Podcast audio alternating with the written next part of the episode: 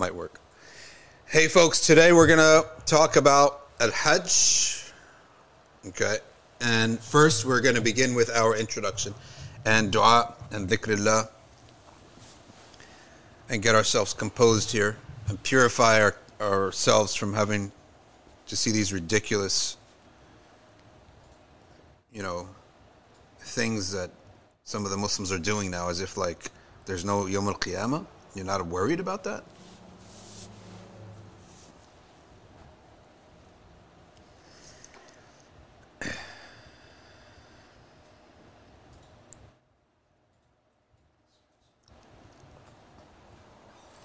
بسم الله الرحمن الرحيم اللهم يا عظيم السلطان يا قديم الإحسان يا دائم النعم يا كثير الجود يا واسع العطاء يا خفي اللطف يا جميل الصنع يا حليما لا يعجل صل يا ربي على سيدنا محمد وآله وسلم وارض عن الصحابة أجمعين اللهم لك الحمد شكرا ولك المن فضلا وأنت ربنا حقا ونحن عبيدك رقا وأنت لم تزل لذلك أهلا. يا ميسر كل عسير ويا جابر كل كثير ويا صاحب كل فريد ويا مغني كل فقير ويا مقوي كل ضعيف ويا مأمن كل مخيف. يسر علينا كل عسير فتيسير العسير عليك يسير. اللهم يا من لا يحتاج إلى البيان والتفسير حاجاتنا كثير. وأنت عالم بها وخبير. اللهم إني أخاف منك وأخاف مما يخاف منك وأخاف ممن لا يخاف منك. اللهم بحق من يخاف منك نجنا ممن لا يخاف منك. اللهم بحق سيدنا محمد احرسنا بعينك التي لا تنام. واكنفنا بكنفك الذي لا يرام. وارحمنا بقدرتك علينا فلا نهلك وأنت ثقتنا ورجاؤنا. وصلى الله على سيدنا محمد وآله وصحبه وسلم. والحمد لله رب العالمين. عز خلقه ورضا نفسه وزنة عرشه ومداد كلماته. اللهم إنا نسألك زيادة في الدين وبركة في العمر وصحة في الجسد وسعة في الرزق وتوبة قبل الموت وشهادة عند الموت ومغفرة بعد الموت وعفو عند الحساب وأمان من العذاب ونصيبا من الجنة. وارزقنا النظر إلى وجهك الكريم. وصلى الله على سيدنا محمد وعلى آله وصحبه وسلم. سبحان ربك رب العزة عما يصفون وسلام على المرسلين والحمد لله رب العالمين. في كل لحظة أبدعد خلقه ورضا نفسه وزنة عرشه ومداد كلماته. Alright, my brothers and sisters, this was Wird al-Sheikh Abu Bakr bin Salim. And you can get this wird, and this wird we recite it, you like a wird of Athkar al-Sabah, Athkar for protection, for dua, general adaya for protection, for rizq, for benefits. Okay? And the app is called Al Khulasa. You type that in. It could be in English, you could type it, or in Arabic. There are many types of apps. Many apps regarding with collection of this afkar. Okay? And the app, there's no homepage to the app, I think. Here, the app looks like this. Okay? And the Khulasa logo it actually bring it up on my iPad is going to be bigger. The Khulasa logo looks like, but, but, but where is it? Where is it? Where is it? Here. If I don't know if you can see this, but you see that there on the side, uh, on the where am I? Right here. See that? That is what the app looks like, and that has in it Wird Sheikh Abu Bakr bin Salim. It's a nice dua. That's that's what it is. Not I don't want to say that's it, as if that's a no big deal. It's a beautiful dua. Now, here's a question for you. Do you know how many, how the words in this dua are not actually any different than many other ad'iyah, but things of Islamic nature they spread because of what's called qabul. Okay, things spread because of qabul. Okay, and qabul is the idea that Allah has accepted the intention behind this. Okay, and that's why you want to read something that has something that it's been around for a long time. It reflects that Allah has accepted the intention behind it. And Allah loves the author. So you have Wird al Imam al Nawawi. Wird al Imam al Nawawi is also in this app, Al Khulasa. What is it? Imam al-Nawawi has been going on for a thousand years almost. Well, not exactly a thousand years, much less. Okay, Imam al-Nawawi was what, 700 of the Hijrah maybe? So, 700 years? Show me something that's been around for, how many things do you know has been around for 700 years? So, you want something like that. The awrad of Sayyidina al-Imam al-Haddad. You want the, these oh, awrad. Now, you can make your own dua at any time. But is it guaranteed that Allah Ta'ala has loved you the way He's has shown the qabul for those dua?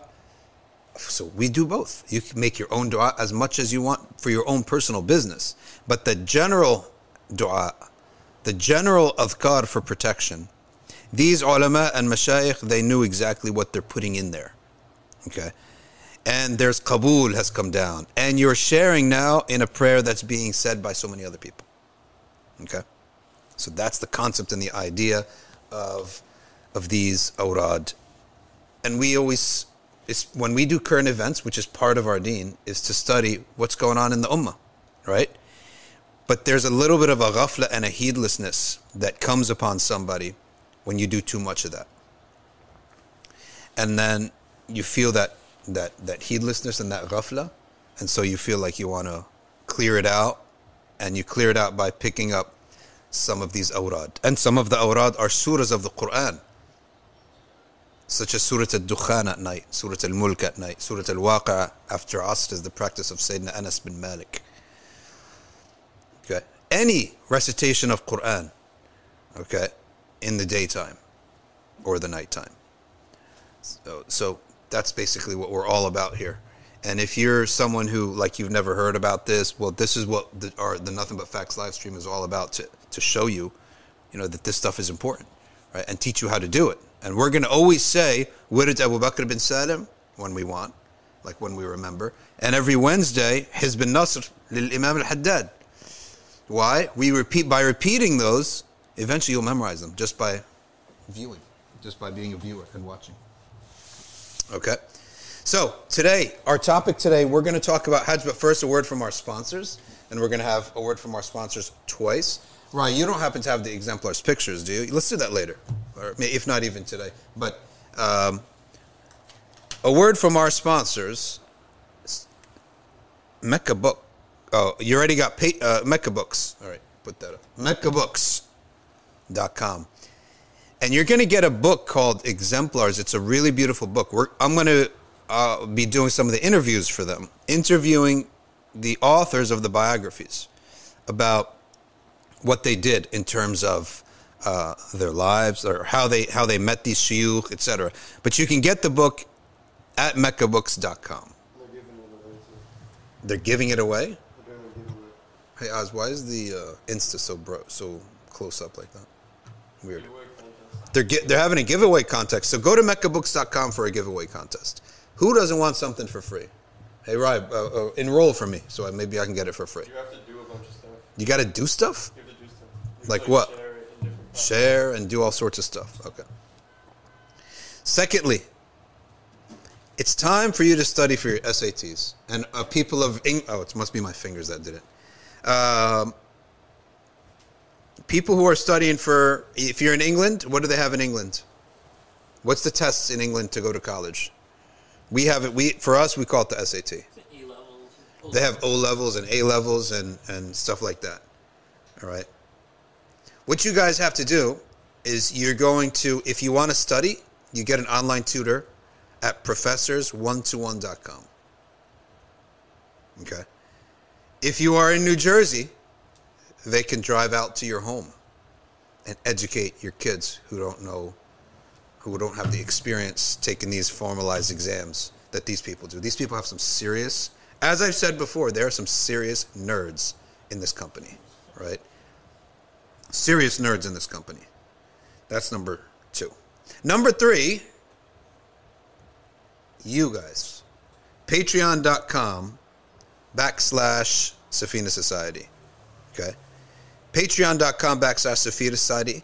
On the regular, there are new people coming out and being part of this. You know what we should do one day? We should make credits, right? And everyone who is a Patreon subscriber, right, we actually should roll the credits at the end, right? Like a movie. At the end of every hey, that's a great idea. I'm gonna have them do that tonight. I want it let's like the movies, right? Yeah. S- scroll with the names of all these uh, people because I mean they did it, didn't they? They they they're, they're part of it, and we're able to to get all this technology with their help. All right, so that is what we're all about today, in terms of our supporters and our subscribers. All right, now what else are we up to today? Okay, we're going to talk about Hajj. Essentially, let's talk about the obligation of Hajj first. This obligation has prerequisites. When we study prerequisites of Hajj, okay, when we study the prerequisites of Hajj, there are prerequisites of it being obligatory, and then there are prerequisites of it being valid. So whenever you study fiqh, there's shurut al-wujub and shurut al-sihha, which means this thing is not even obligatory until XYZ happens. Okay? So the shurut there is that it's not even obligatory upon you. You have to be, uh, uh, unless you are baligh, aqil, hur, or mustati'. Okay? You have to be these four things. You got to be baligh, reach the age of maturity. You got to be aqil. You have to be sane. In other words, you cannot be insane. Okay? You got to be free. I mean, if you're enslaved, if you're in jail, you're not free. So then the obligation is lifted upon you. Okay? And you have to be, you have to have istita'a. What is istita'a? What do we mean by istita'a? That means you are physically capable of going without being harmed and abnormal harm. What does it mean an abnormal harm? For example, at any time you could be robbed, right? So that doesn't count. We're talking about wars with some abnormal type of harm. Okay? That's number one. Or that you can be robbed, or uh, uh, that, that you could be, you're not safe in your home. Meaning that I leave, my home could be taken by uh, oppressors. Again, abnormal, because we know that at any time your home can be robbed. So the idea that, oh, my home could be robbed is not, that's not sufficient. It means that there's something abnormal, like there's a coup in your country. Or a, a gang of bandits has moved into the town, right? I guess like in the old days. Some abnormal harm like that. Or that you have an elder that would die in your absence. Let's say your mom will die in your absence.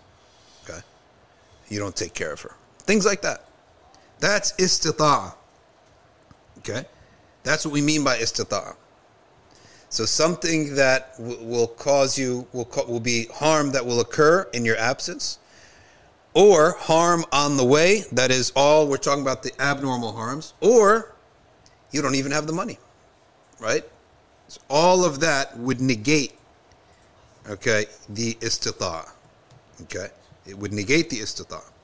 Now, these are the now. Here's a question that comes up in fiqh, and that is, namely, that the question is that if I become able to make Hajj, am I obligated to do it right away? Am I sinful if I skip it this year? Or am I somebody who am allowed to, to, to delay it? Okay? And that's a debated question. And the Maliki Madhab both are strong opinions. Okay?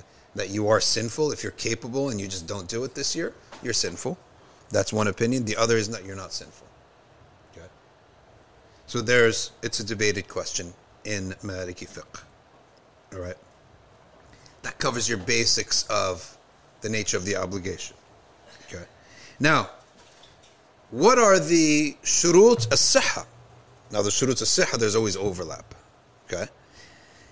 So, for example, you might not have to, if you don't have to make Hajj such as you're young, you are you're baligh, you're not baligh, you are a slave, for example.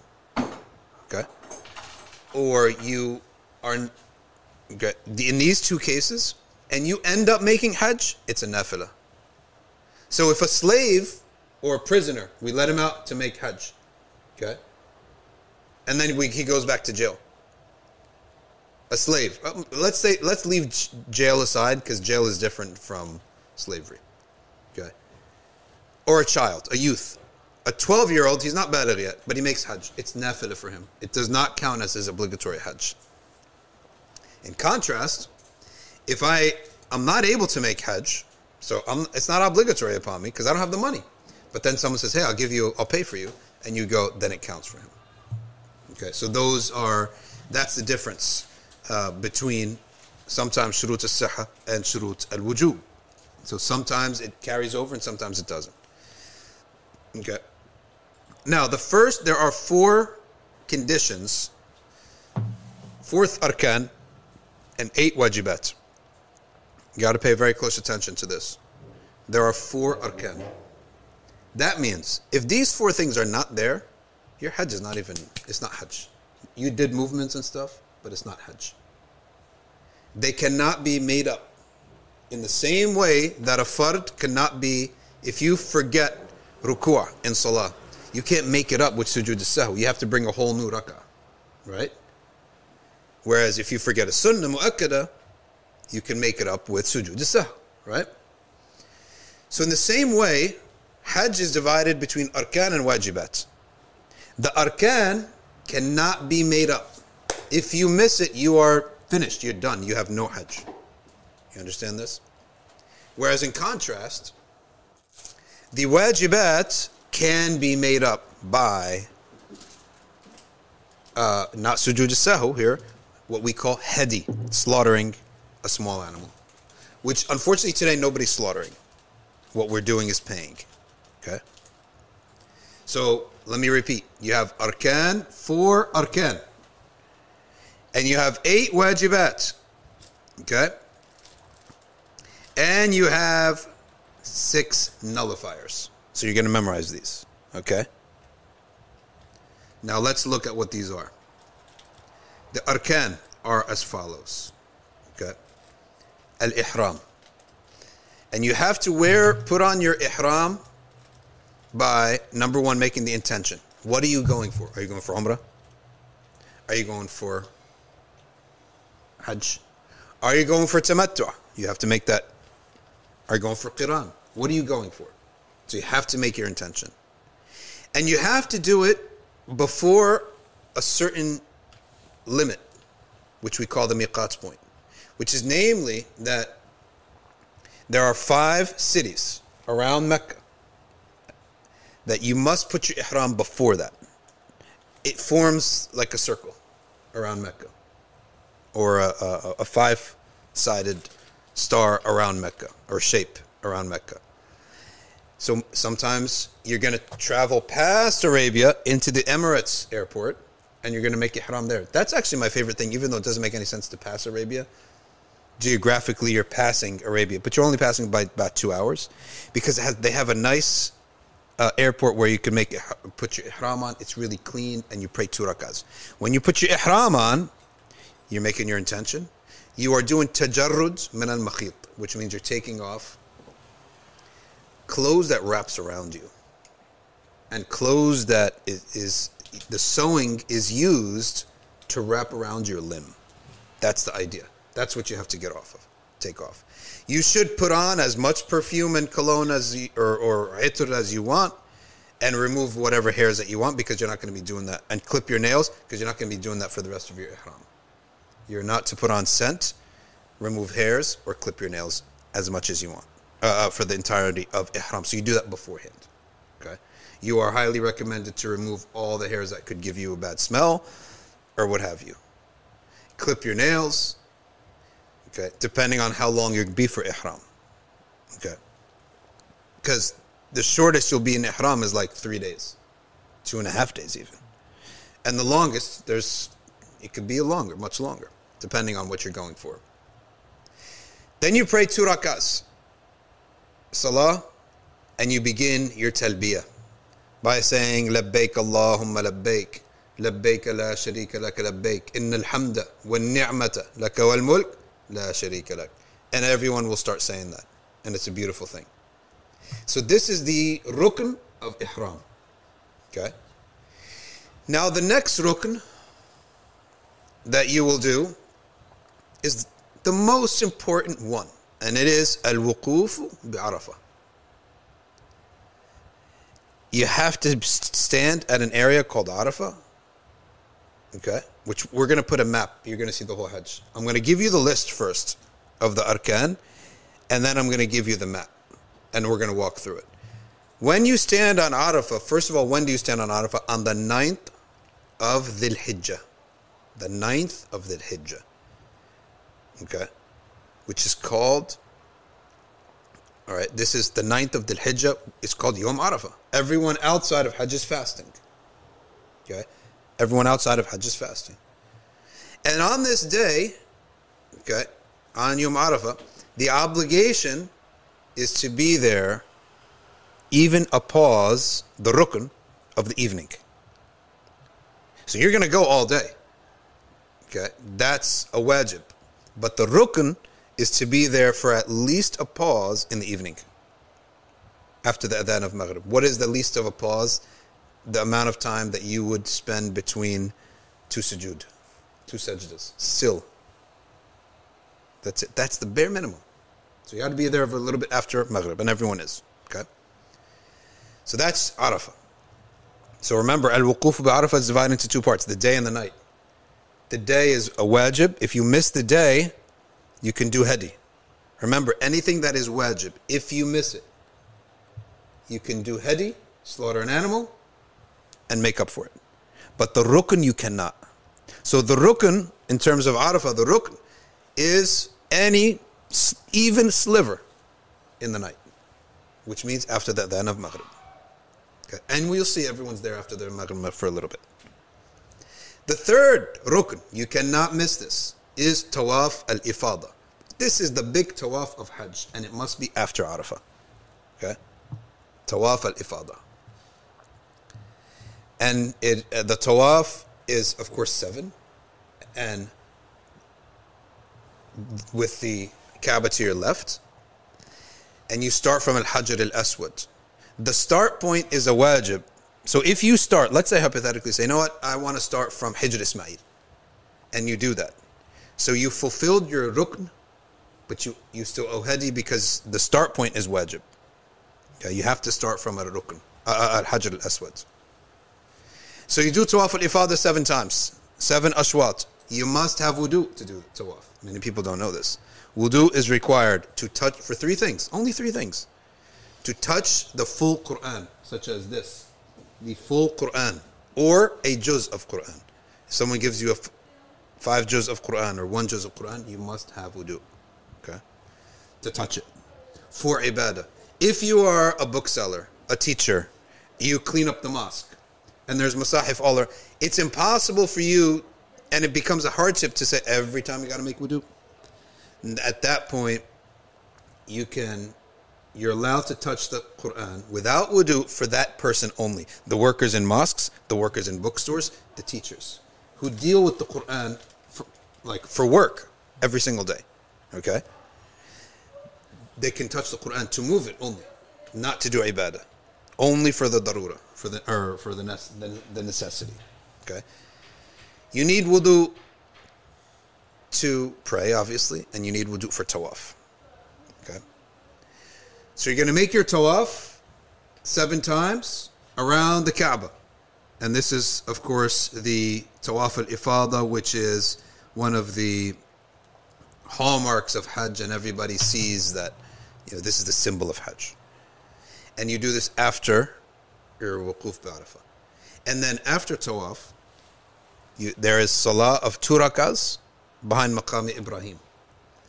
And then there is Sa'i. Sa'i is the fourth oblig- rukn of Hajj. The fourth rukn of Hajj. And you go from Safa, as the Prophet ﷺ said, we begin with what Allah began. Okay? She's saying there's still an echo for some reason. Okay. Safa to Marwa, that's one. And you will see Batn al Masil, there's two green lights because Batn al Masil means that there used to be, the, the, the, it used to go like this, right? It used to be almost like uh, a valley towards the Safa side. It's not, the valley was not in the middle, it was towards the Safa side. But they flattened it now and they just put two green lights so it's artificial you artificially run. There's no reason to run because it's flat. The in the past they used to run. Why? Because it's going down anyway. So get momentum run it down run it out basically.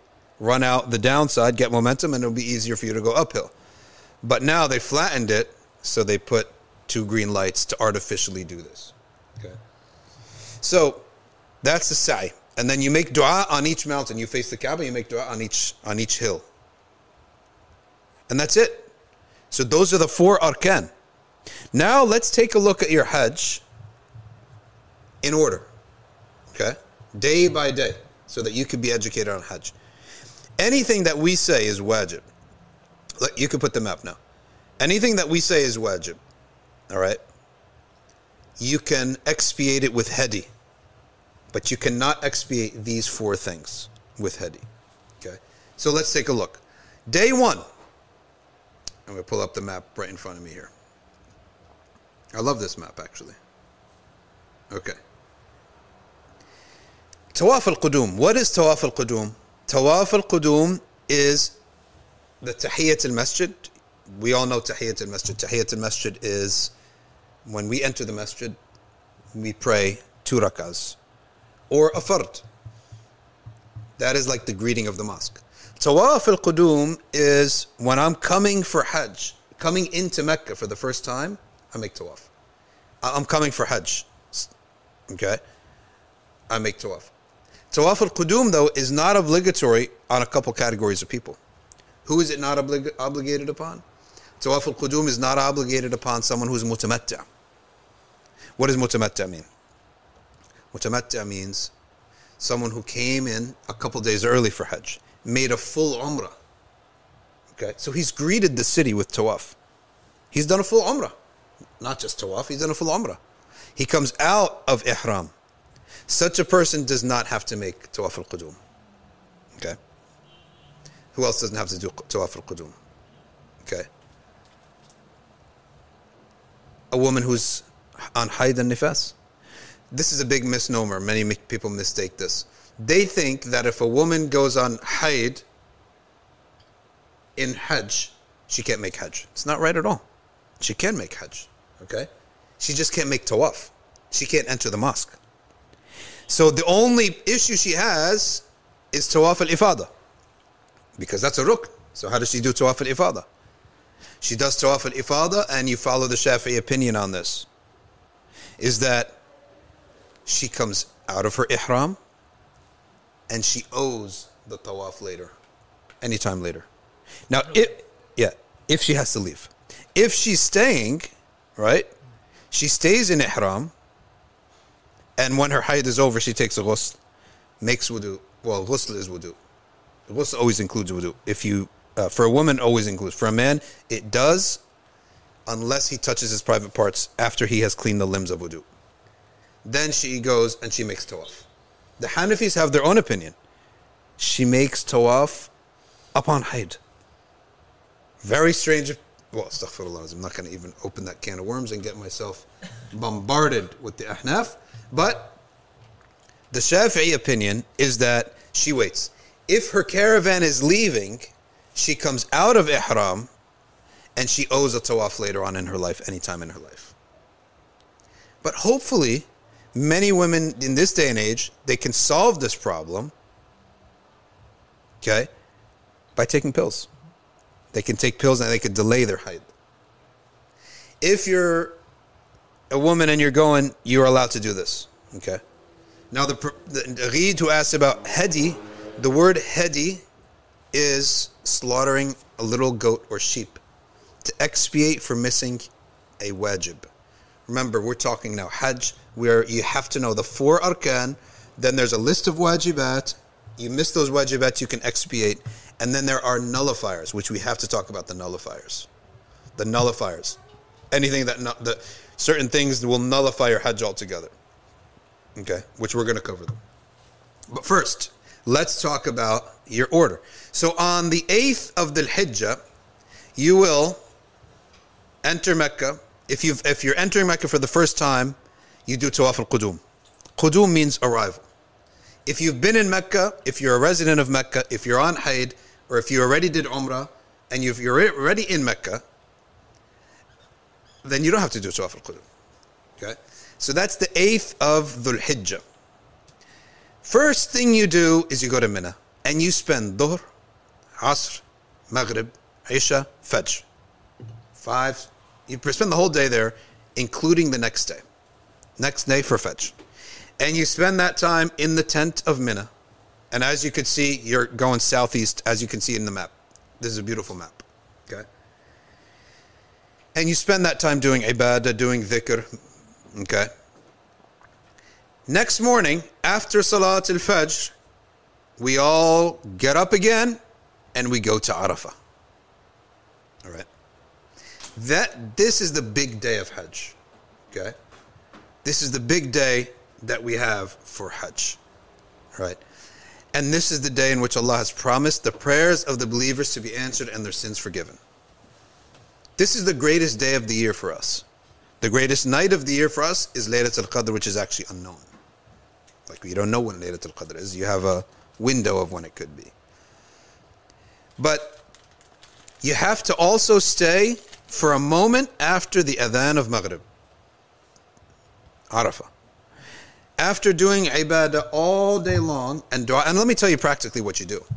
Practically what you do in Mina and in Arafah is as follows. It's pretty hectic, it's busy, it's hot, there's a lot of stuff going on. You do ibadah for a little bit, then you eat, then you talk, then you get tired and you take a nap.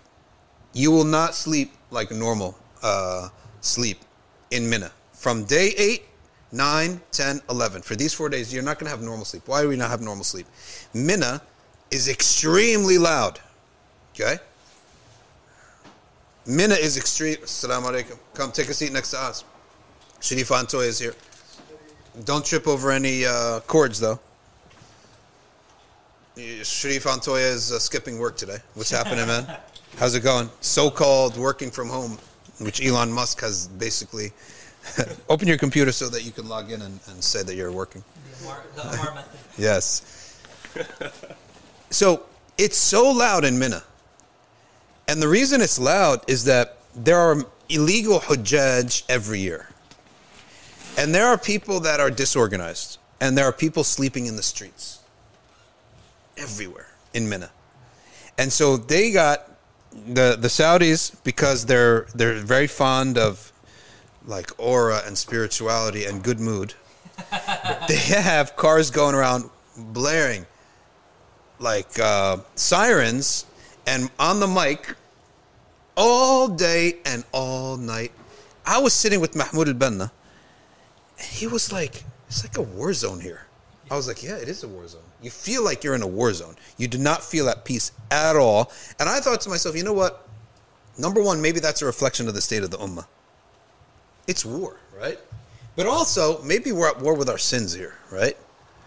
And the blaring of these uh, guys in the mic, sirens will go on 24 hours a day. It will just, you cannot be, get a normal sleep. That's number one. Number two, the, the way they air condition the North American tents is sort of absurd. They take the air, they wall conditioners full blast, right? Full blast. And you're freezing inside the tent, boiling outside the tent. So it's not good for your lungs. It's Yeah, you're terrible. gonna get sick from that, right? I always get sick from these things. I hate this thing. And you can't cover your head either, mm. right? Because you're in ihram. Ihram, you cannot cover your head. The ihram of women is nothing, essentially, except the intent and no perfumes and no removing of hairs. But clothes wise, they can cover their head, but they cannot cover their face. They cannot cover their face. In Tawaf, you can't cover your face. What happens if you like put on perfume by accident or you pluck your hairs? How do you uh, make up for that? Hadi.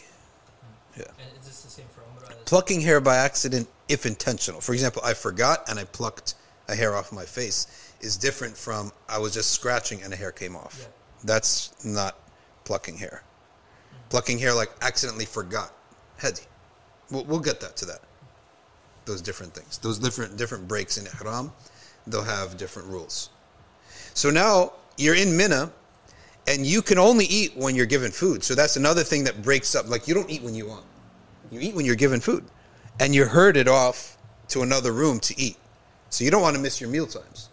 So there's a lot of reasons why your your pattern of, of regular life, which is fine. It's, you- you're there for Hajj. You're not there to have a, every, a regular day, right? You're there for something new. And so the other thing that happens in Mina, mainly not on the 10th, not on the 8th of Dhul Hijjah. The 8th of Dhul Hijjah is called Yom Tawriyah, uh, Tarwiyah, Tarwiyah. And usually what happens is that there are people visit each other in the tents. Oh, I heard so and so's there. So you get visitors. But usually that doesn't happen on the on the 8th because people are still just discovering where everyone is. Now you go to Arafah and you spend the whole day at Arafah. Arafah is also like tents everywhere. Right? It's tents everywhere. Many people think it's a sunnah to go to Jabal al-Rahma. For us in the Maliki Madhab, yes, the Prophet did, but it, not as a sunnah. It's not a sunnah to go on a big hike to Jabal al-Rahma and exhaust yourself. This is not the sunnah. The sunnah is to stay in one spot and do ibadah. As much as you can make dua. Remember all your loved ones. And on Yom Arafah, when we're here, we're going to fast and do the same thing. Okay. And we also, we, we mimic the Hujjaj from the time of Muharram, uh, Dhul Hijjah starts until Eid, we don't clip our nails and shave, remove our hairs. Talaban lishath, seeking to be a little slightly disheveled. Hajj, you're supposed to be disheveled. You're not supposed to be perfectly combed. You are a pilgrim begging for God's forgiveness, and you are asking for stuff. Remember, this is forgiveness. This is the greatest thing you can get.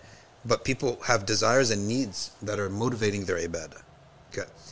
Now, third step. On the night, on that night, so the ninth is over.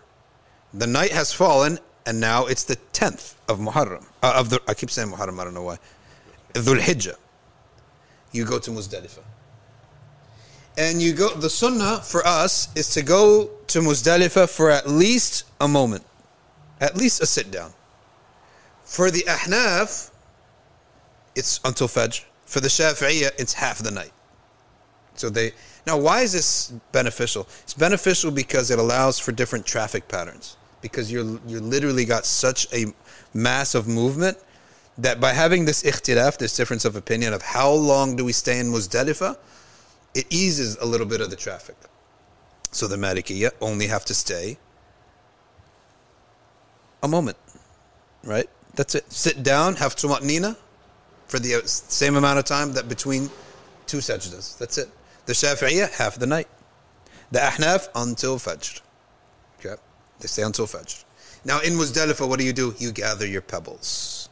Because there's something called Rami al Jamarat. Rami al Jamarat. Okay? You have to gather your pebbles and you stay at Muzdalifah for that period. And I'll tell you what actually happens. You're not going to leave Muzdalifah right away, like the Maliki say of the bare minimum. You're not going to do that. You're going to go to Muzdalifah. You're going to be tired if your Hajj leader is a generous guy, he goes and he gets you Al Baik. Okay, Al Baik is like the best fried chicken joint that's there. They they monopoly. They got control, and it's uh, it's really it's really good. Al Baik, and he has got a garlic sauce, and he's got bis- biscuits, and he's got Pepsi, right? And uh, Coke or Pepsi, whatever it is and they get that stuff, and you will just erase it completely because you're tired and hungry. And the food that they give you there, alhamdulillah, we have food. That's the first thing. So it's not to complain. But sometimes when it's like pre-packaged and it's mass made, you don't really have the appeal, so you don't eat as well as maybe you should. Alhamdulillah, we have food. Whatever food they'll- give us is fine. But uh, there is a, a, a sort of little craving, secret craving everyone has for Al Baik and he has pop-up stands everywhere, right? He must be on good uh, uh, Inside is good side. Yeah, a good side of MBS to be able to get these pop-up stands. Now, Hamza is saying that it's highly likely that al-Baik is not dhabiha. I don't know about that. Heard that too. Anything is possible, number one. Anything is possible in the world of global Yeah. supply chain. Anything is possible. But it's probably not going to be likely if the guy is a Muslim and the owner is telling you this is dhabiha. Is it going to be hand slaughtered? No, it's going to be machine slaughtered. But machine slaughtered is permissible. The machine itself does not negate the matter. Maybe for the ahnaf that they have the concept of ittisal, like he has to be connected to the animal or something like that. But for us in the Malikiya, even when I went to Chicago, Dar es Salaam, Mufti Minhaj, I said, what's the difference between a machine and a long knife? A knife that's all the way to across the room. He said, we don't have an issue with the machine. We have the issue of does the machine execute its job properly? And is the basmala uttered on it, right? So we say number one, Maliki and Shafi'i have no issue with that because for number one for the Shafi'i basmala is sunnah. Number two for the Maliki you can say basmala on the whole flock of chickens, the whole whatever. What do you call a group of chickens? Flock, the whole thing. Bas bismillah on all these thousand chickens right here. There's chickens in this room. Bismillah on all of them. Stick them on the machine and turn the machine on. The question now becomes: Is it slaughtering properly? Are you there? Can you possibly be there? No. So what do you have to do? You have to take the word of the Muslim who tells you it is. So if the Muslim owner of that factory or the manager of the factory tells you yes, now, am I going to go to every single? Do I know where the factories are? No. Who knows where the factories are? The owner, right? Any manager in the Mus- Muslim has to be Muslim in the company tells you yes, we observe the factories and the factories. If the chicken is not slaughtered properly, we remove it and we throw it out. That's the fard. It is obligatory. If if I get a thousand chickens and the guy says, "Here's my chickens," but by the way, two of them were not slaughtered properly, we can't eat the whole thing. The whole thing we cannot eat, right? We can't eat any of it. It's not good grammar to what I just did. You, the whole thing, you can't eat the whole thing is, we can't eat any of the thing, right? Because now they're shek. Okay? Just no different, but different level of tahrim, but really no difference than if I say, here are, there are a thousand Slim Jims, 998 are halal beef. Okay? One, two khanzir. The whole basket has to be thrown in the garbage. It's not food. It's najasa now. It's mashkuk fi. So, if the manager or the owner of this company tells us that we monitor the chickens and we make sure they are slaughtered properly, I, I heard the Brazil thing it's acceptable. that they, T- talking to the mic. All right, turn this, uh, Mr. Antoi's mic on. You have to get close to the mic, very close to the mic. Yeah. yeah, V- Pull it, pull it. Aren't you an engineer? Pull it closer to your mouth. There. yeah, I heard about uh, them getting their chicken from Brazil, from uh, Sheikh in Detroit. So that's interesting that it's it's. It is an issue. Yeah. I'm telling you, it is an issue with the global supply chain. And there must be istifsar. But to what degree do we do istifsar?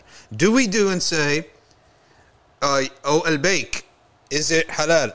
And his the owner tells us, or the manager, or the rep, you're not going to talk to the owner, the rep of the company says, yes, all dhabiha halal. Or say, ah, I don't trust him. He's a Saudi or he's making a lot of money on this. I don't believe him. No. No. We believe him. Al Muslim yusaddaq. And that's the big that's another difference between yeah, some people have this different view. They're like, if you don't have a beard down to here, you're not going to believe you. No, we don't say that. If you don't investigate it with yourself, no, we don't say that. Al Muslim yusaddaq. That's it. Has he shown himself to be a fasiq, then we don't believe him. What is a fasiq? Oh, I got this halal chicken shop, but I also sell alcohol on the side. I have a I have I'm openly selling beer on the side, and I own that company too. You're a fasiq. You're a fasiq. Your word means nothing to me at that point. We don't accept your word.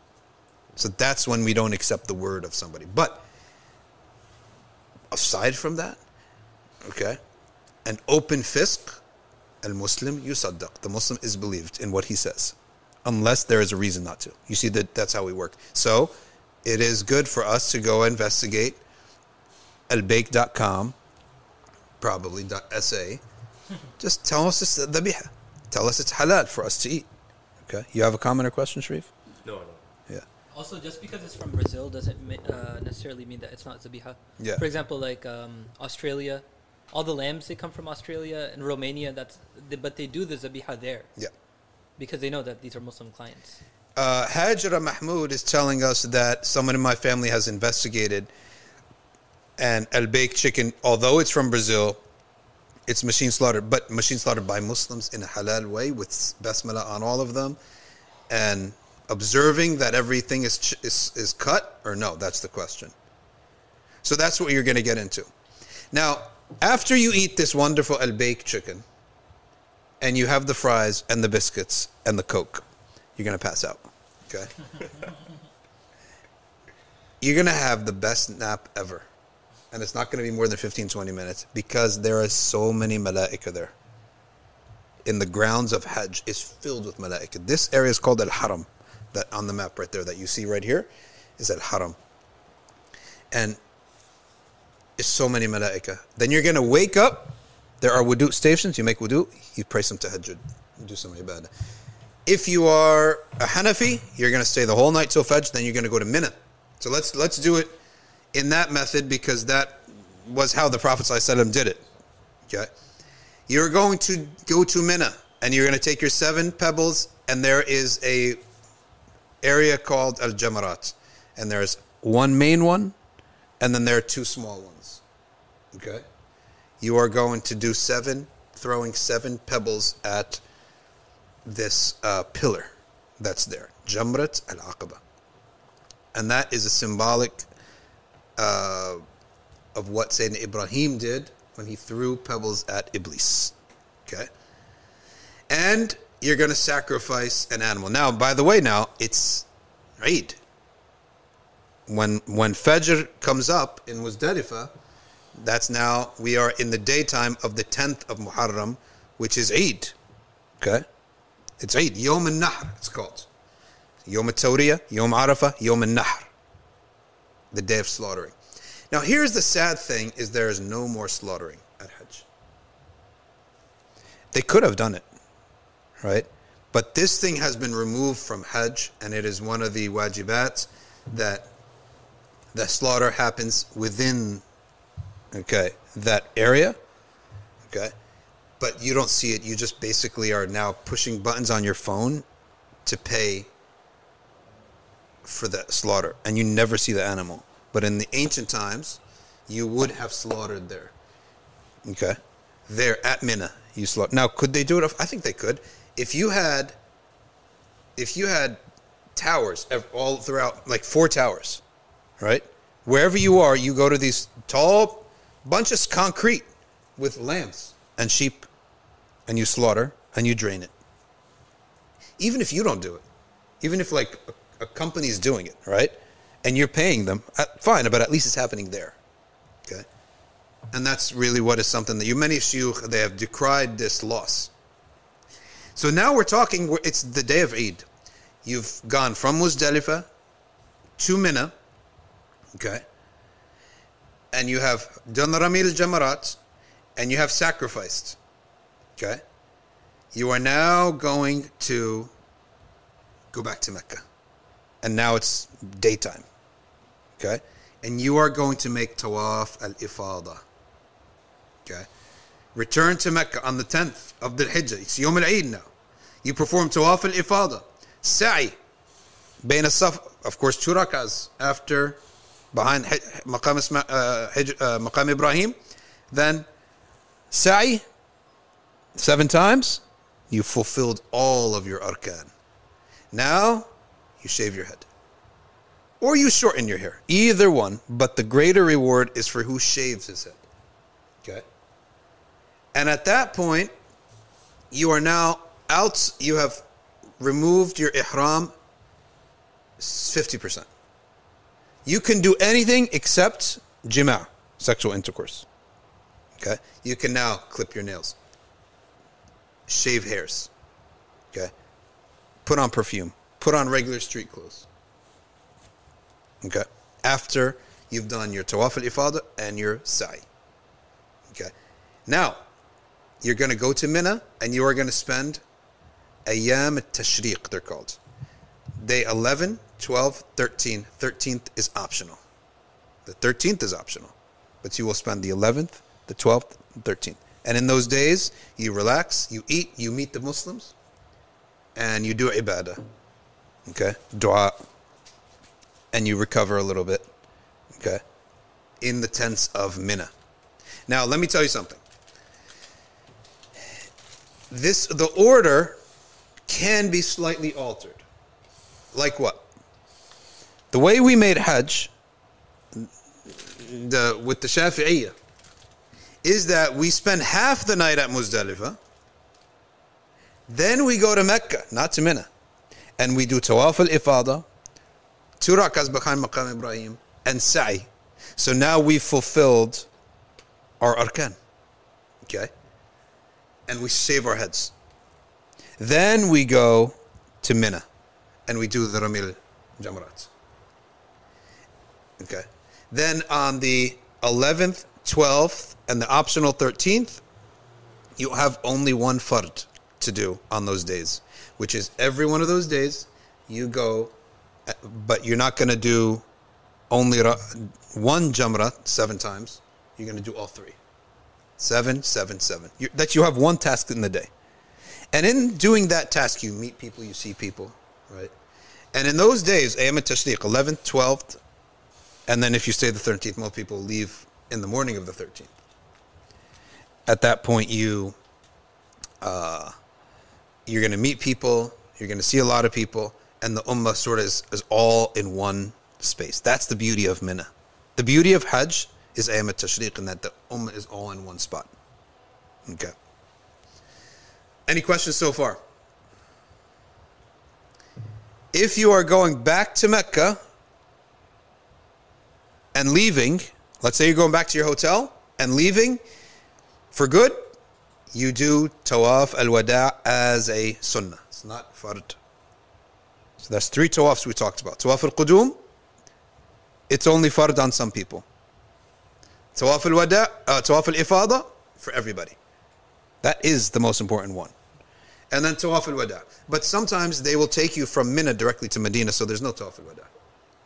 Okay? And there's nothing against you for doing that. Does everyone understand now how to make Hajj?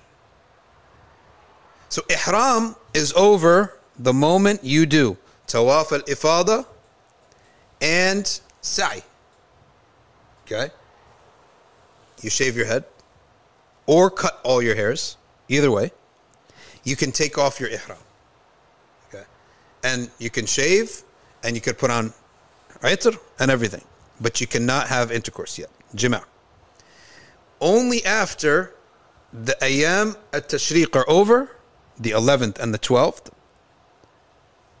then the 13th is optional. When you leave, then you can have, you're fully out of ihram. Okay? All right. What did that sister say about the Muslim workers in Brazil? Go up uh, right above. Yeah, right there. Hajra Mahmoud says it is owned by a Muslim and the factories all employ Muslim workers in Brazil and it is in the halal way. Good. So you can enjoy it. Now, it's not sort of fathomable that they, Al Baik should be that callous towards the Muslims and feed them non halal meat. It's not all uh, it's not all negative on everything Saudi. I think they're not even Saudis; they're Palestinians, by the way. Al Baik, the owners are Palestinians. Uh, but not everything negative about a company that makes a lot of money, or because they're Saudi or something like that. That everything is going to be iblisi about them. Oh, it's it's it's sort of like that would be really beyond callous and satanic to not care about uh, the, the the Muslims that you feed, that you're selling to. Okay, even as a capitalist, it makes no sense, right?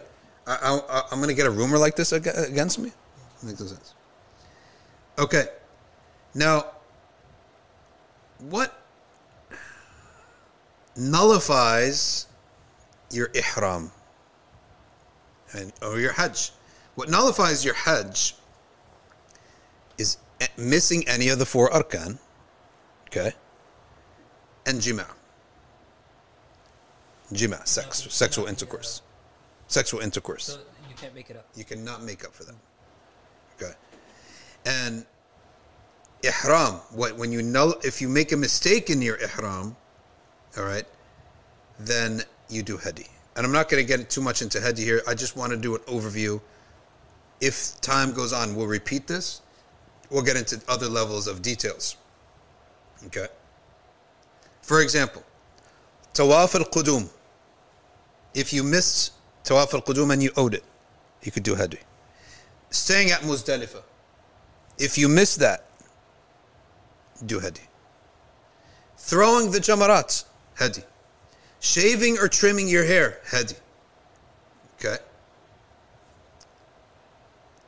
If you do the stoning before you shaved your hair, the stoning before Tawaf al Ifadah, so you got the order wrong.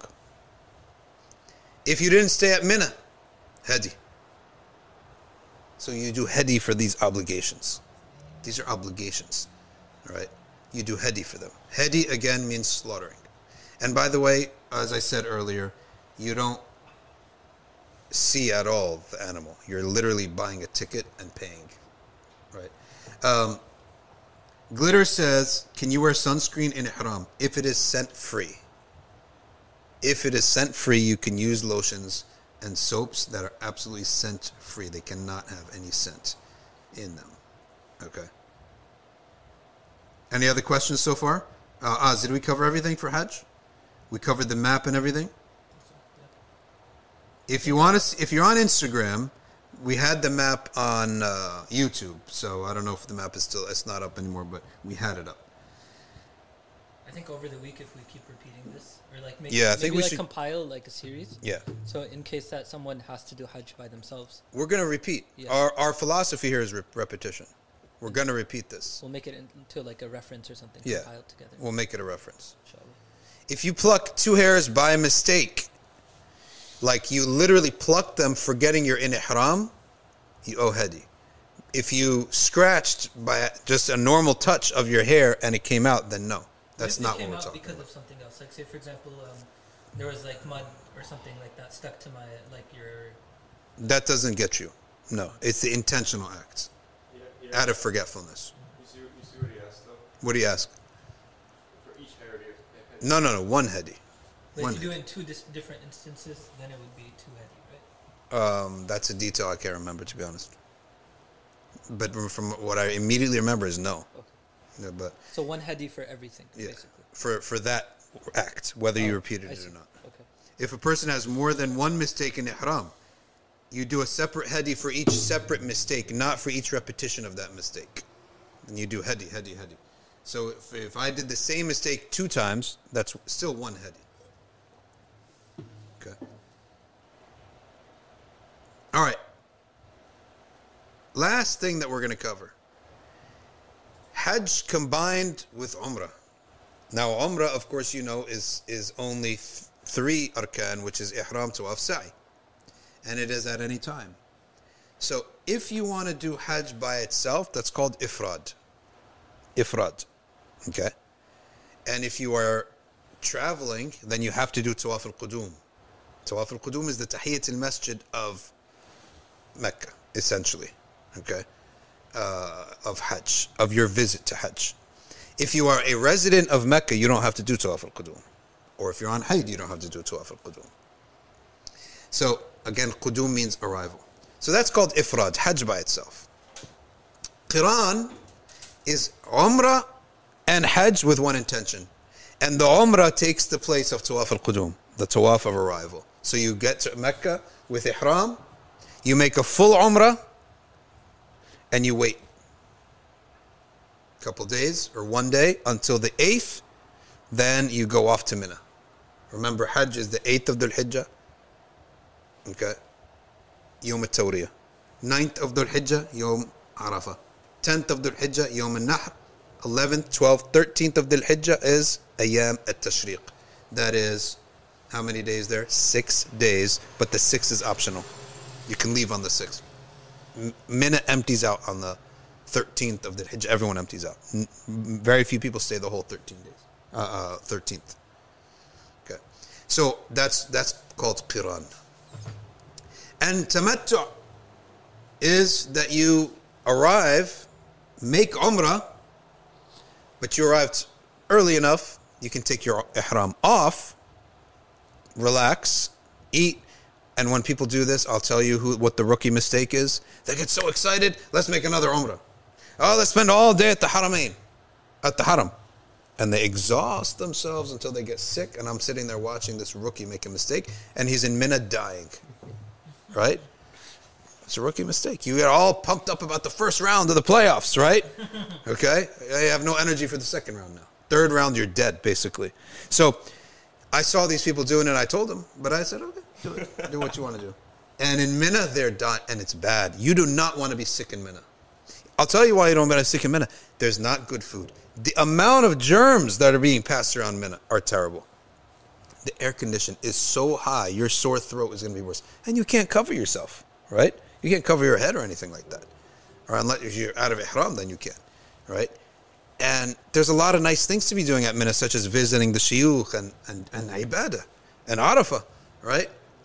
You're missing out. You can do that. Like you can go and you can visit. Oh, yeah. That's what everyone does. Really? You do some ibadah, then you hear, oh, Sheikh so and so's there, let's go visit him. Come And They back. accept visitors. And Everyone does. yeah. It's a place for the ummah to meet. Um, the, when you do tamattu, you do your umrah, you get out of ihram, you should spend your time eating, resting, and doing some basic like ibadah. Of course, you're not going to ignore the haram, but to go and exhaust yourself and expend yourself, you're expending yourself in the wrong time. There's aql involved here in these things. You're supposed to expend yourself on Yom Arafah and in Mina, Yom Tarwiyah. Do dua and ibadah and get really, expend all of your energy on Yom Arafah and the days of Yom al-Nahr, the Tawaf al-Ifada, al-Sa'i, and Ayam al-Tashriq, which is 11th, 12th, 13th. Okay. That's when you really should spend all your effort. And you should be wiped out at the end of it. And the dua, you are a hajj in terms in the sight of Allah until you arrive back at your doorstep. So even if I exit ihram and I spend five days in Medina, and even if I'm going to go visit someone in uh, my home country before I go home, okay, I'm still in the sight of Allah a hajj. And my dua is special and my ibadah is special in His sight. It's not the normal time until I arrive back at my house. So you should not take it lightly, this idea, this concept that, khalas, I'm done with Hajj. No. You are in a special state, maqam khas, indallah, until you arrive back home. Okay? Secondly, some people, the extent, the things that I saw, subhanAllah, there's an Indonesian couple. They lived in Pennsylvania. They were with us for Hajj. You won't believe what they did. They went from Indonesia and they had their four kids. They went from Pennsylvania to drive to JFK Airport, two and a half hours, international airport. Took one long flight to Indonesia, 24 hour flight, dropped the kids off at their grandparents. What are the costs, right? And then came back. What an exhausting trip. Came back all in one week period of time, five days, and then drove back to JFK Airport to make Hajj with us. And we went from JFK, of course, we went to the Emirates. Then we went Hajj for two weeks. Then, so I'm like, oh, what's next? We get to JFK. We're staying in a hotel. Then getting back to JFK. Then back to Indonesia. Why didn't they just? You can't. The way Hajj is, you can't book the flights you want. You got to be with your group. Uh, that was the old. Oh, really? Even you now. take your own flight. Even now, you. uh, I guess now maybe you can. By the way, we have updates for you. The prices are not what you think. All the prices that my friends got back What was advertised? Oh, nice five thousand dollar Hajj, wonderful, right? No, it's not. You're paying maybe eight thousand, right? And I had a friend of mine, him and his wife for platinum, thirty thousand dollars, What? fifteen k each. How? What happened? I should give. Hey, Rai, if I send it to you now, can you put it up? Yeah. So the so that you get the proof, evidence. Okay. Let's send it. Look at this absolute and utter. I mean, it's a ridiculous fee. Subhanallah. Thirty thousand. Okay, here we go. I'm going to send you the first page. He's, they gave him six page PDF, a six page PDF of the prices that he could he could pay. I'm going to send it to Ryan right now, and he could put it up. Okay. What should I send it to your WhatsApp or your email?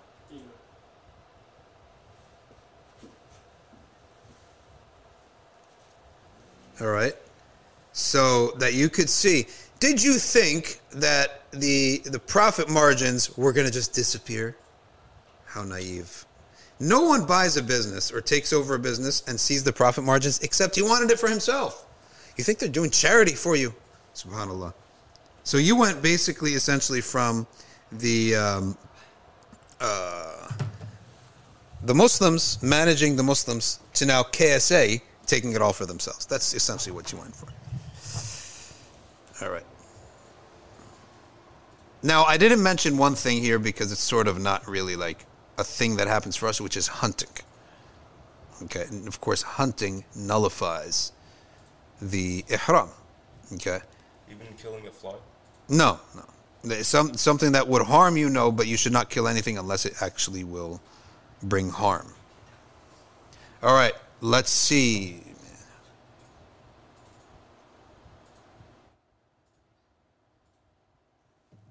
What we got on YouTube and on Insta. Subhi, um, which days of Dhul Hijjah do we fast? we we who are not going on Hajj will fast the ninth without doubt. You do not miss the ninth. Okay? And if as a lesser sunnah, the first through the eighth. Okay? As a lesser sunnah, the first through the eighth. Okay? The first through the eighth. What else? Sheikh Hamza Karamali has joined the Sharaf Azim Lanna, and Sheikh Hamza Karamali and Tanweer Institute are watching. And feel free to please call in as well anytime. Sheikh Hamza Karamali, let me tell you, if you want to study the proofs of the existence of God and the truthfulness of Islam, go to his YouTube channel. Um, just type in Hamza Karamali on YouTube.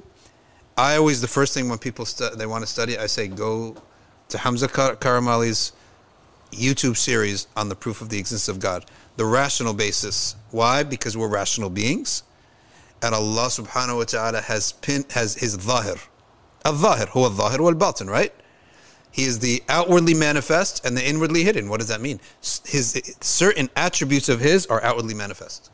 His existence outwardly manifest by observing and thinking. Outwardly manifest. What's inwardly hidden? Many of His purposes. We need a prophet to teach us this, right? So some things are inwardly hidden. What's even in, more inwardly hidden? Al Ma'rifah. The people who do suluk, they can, they will be uncovered for them. The the nearness to Allah subhanahu wa ta'ala. So he huwa al-zahir wal-batin. So I highly, highly recommend everybody, uh, as soon as this live stream is over, you go to Hamza Karamali's YouTube channel. Okay. And all right, let's see the prices of this uh, operation here. You like these prices? Look at that. Read it to me, Az. Read it in the mic. What is that? Orion, you could read it if your mic is close to you. 29 That's Uh, for two people. 29,555, 30,697, 31,200, 28,319. All right. So 28 tw- is a 29, 30, 31. Wonderful pricing here. If you're. No, no, no. This is not Saudi riyals. This is dollars. Saudi riyals? No. This is dollars. Okay.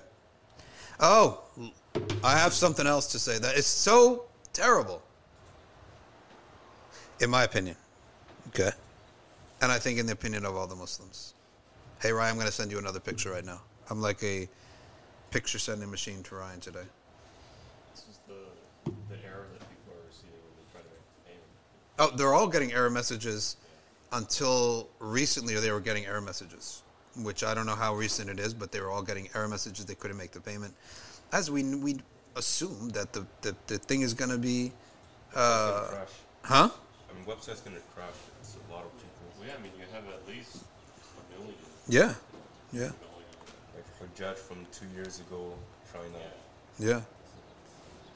All right, Ryan, I'm sending you another picture from TRT World, and we're gonna announce. We're gonna talk about that too. It's like bad news Monday with these people. People say, "Oh, you're extra hard on them because you don't like their Wahhabi aqidah." I said, "You're right."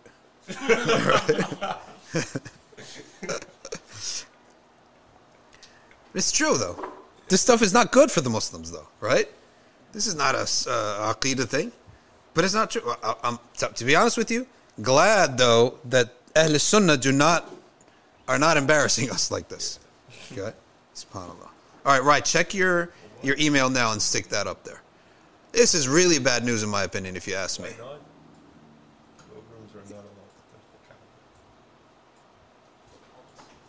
You should be actually able to trim that picture, by the way, Roy. Yeah, there we go. Rai is an OBS using machine now, bro. Wizard of Oz and, and Rai are OBS software using machines. Look at this. This is the rule now. Hey, uh, Yassine, could you, Sharif, one of you, could you pull up the article from TRT World? You are no longer allowed to touch the Kaaba. This is a sunnah for us, and this is not a, because the Prophet used to do this, right? He used to put his whole body on the Kaaba. He used to touch a Rukn al-Yamani, kiss a Hajar al-Aswad. And it is a thing of desperation that many people used to go and they feel the desperation that they put their hands up and touch the Kaaba. It's an expression of the heart of your desperate need for Allah subhanahu wa ta'ala. And it is now the law or a new policy that you are not allowed to touch the Kaaba. Who's pulled up the um, article for this? Sharif, what do you got? Huh? We're, we're not as fast. TRT, you're an engineer, aren't you? You should know how to use the internet. TRT, not allowed, touch Kaaba. If I get it before you,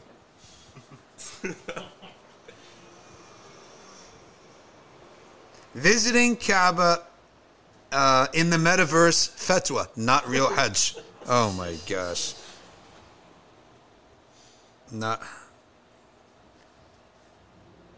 Okay, Saudi Arabia has now banned here. Go News India. Of course, now we have to get our Hajj news from India. What is this with India? But they're the first one that popped up. GoNewsIndia.com. Look, the new Hajj restrictions on touching the Kaaba. They're happy, right? They're happy that they're the ones reporting on all of our calamities. After banning foreign travelers, and you get me the TRT because I'd rather read it from the Turks. Uh, there's this Middle East Eye. Middle East, I give it to me. They also like. oh, it's wrong. wrong article. Okay.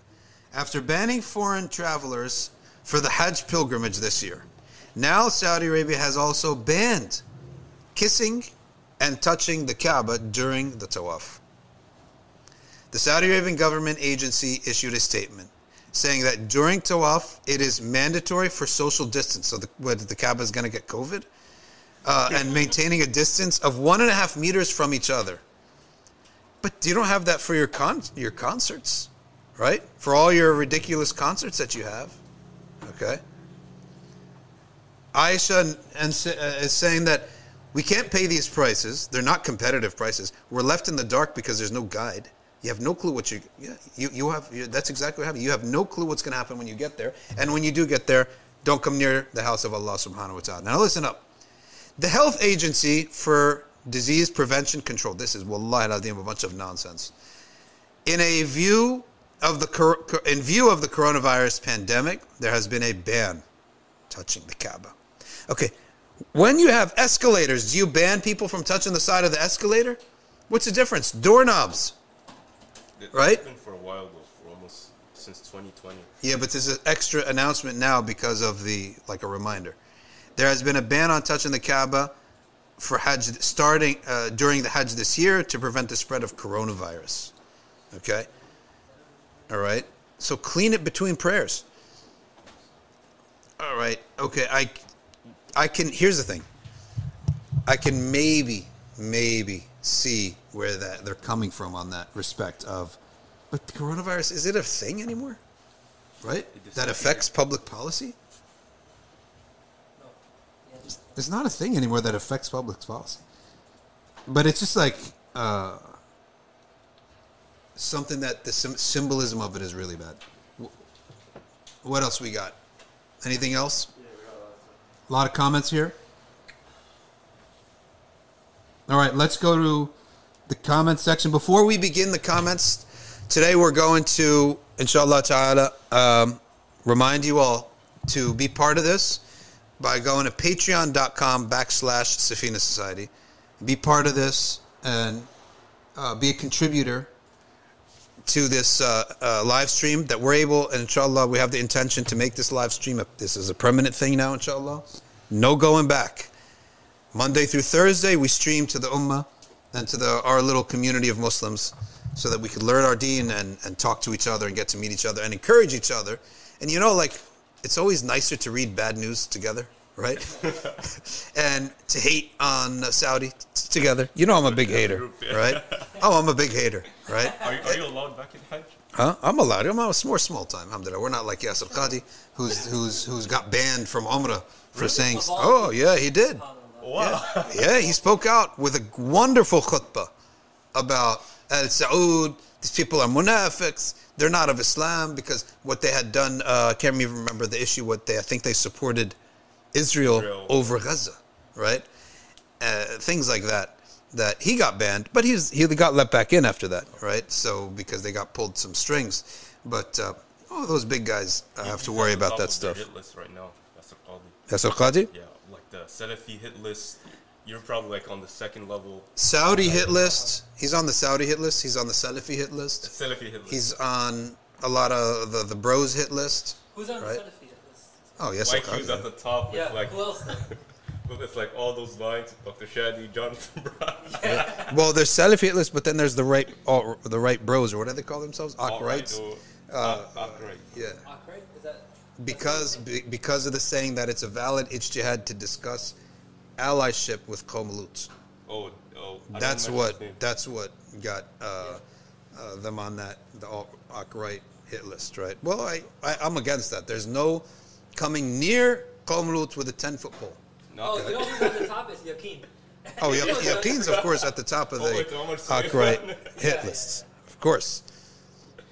So, our po- our official policy: if Allah tortured a people for something, don't come near them. I don't care what. Okay, I do not care what. Okay. Is your article still up? Uh, here, talking that mic. It's not up because Jonathan Brown took his p- position opinion back. Oh. He retracted the opinion. Oh. Yeah, so it's done. Yeah, so that's why I took it off. They took it off. Okay. They, Changed his mind? yeah, I think he changed his mind on it. Oh. Then why didn't like he write it like a retraction or something like that? I think he actually uh, did make statements on the Muhammad Hijab podcast to that effect. Because the whole job was to see if we could convince him, and he did change his opinion on the Muhammad Hijab podcast. That's what I remember. That's what we talked about beforehand. That like it's not going to be a, a, battle and a debate and a fight. That's why I didn't like lunge at him. And in forbidding wrong, commanding right, forbidding wrong, in you read those books, they say that if the person is willing to, to discuss and change his opinion, you don't attack him anymore. That's why I didn't go on the attack. They got upset. Oh, you didn't attack him hard enough. I don't care what you're saying. I know what I'm doing, right? And he did walk his opinion back, right? And he's honest. I've never seen a guy be more honest, to be honest, uh, and ch- changing his opinions in public in front of people more than him. Like he's done it with me several times. Not with me, like in front of me, I should say. Like not that I've convinced him, but in front of me, he's done it many times. Like I've seen his posts on it. I've talked to him, and he he says it. He says it. I, I'm not gonna be stubborn on a wrong opinion. I'll change my opinion, right? I've been doing thousand, two thousand salawat a day, says Azdiman. One thousand consistently. One thousand consistently is the sunnah of the ulama. Where did they get that from? Abdullah bin Mas'ud.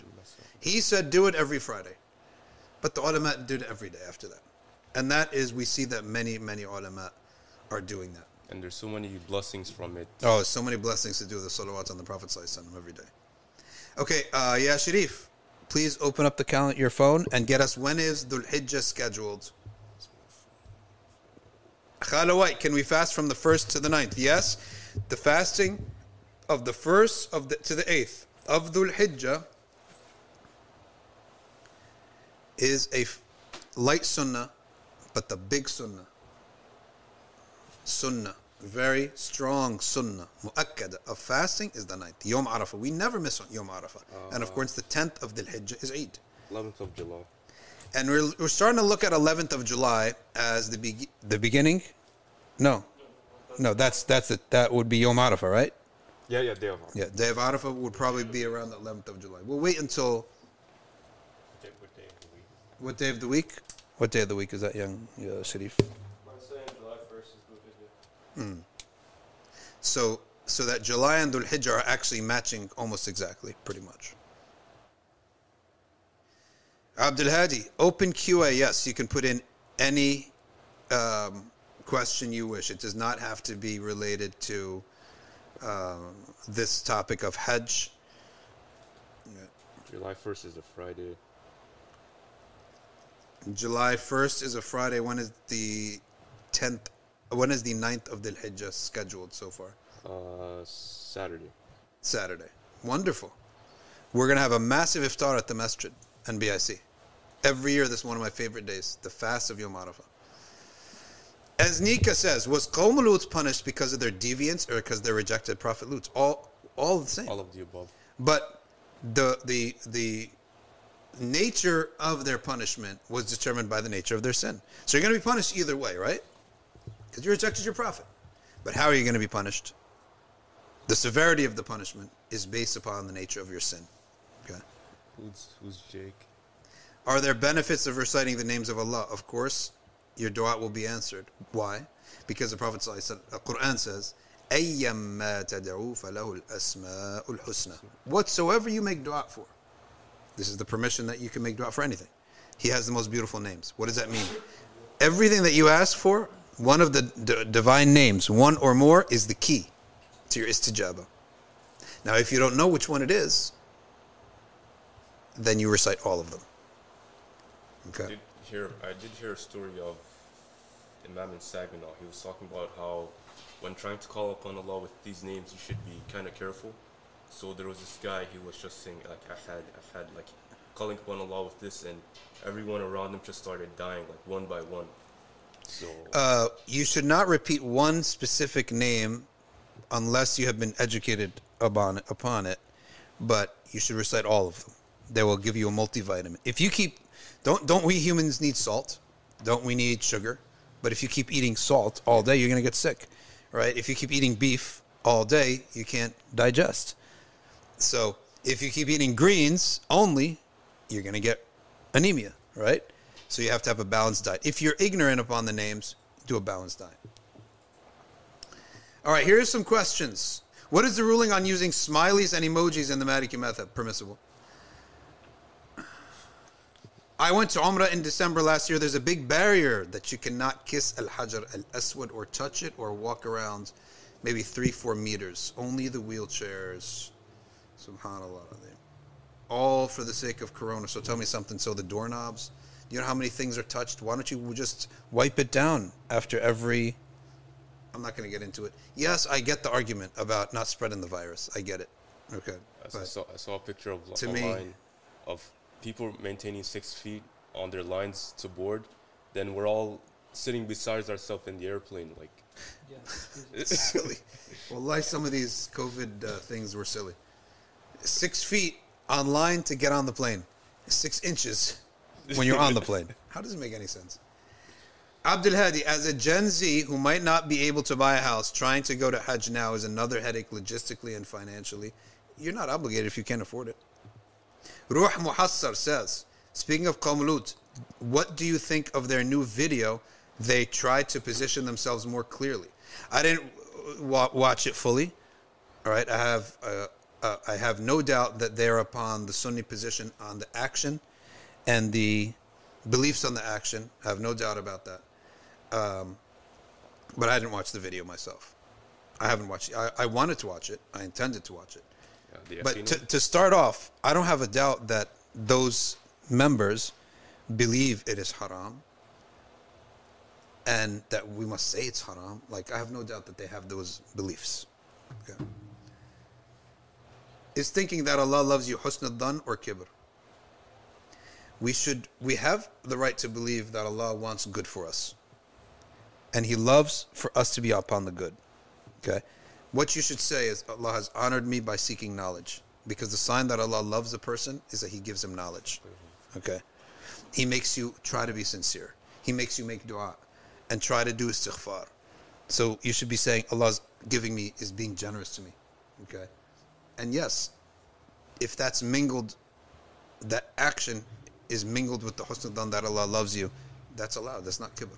But if you're doing acts of disobedience and you're preferring ignorance over knowledge and you're away from the ummah, cutting yourself off from the ummah, and you have all those signs and you don't go to masajid and you do haram and you say Allah loves me, that is really more of a trick of Iblis.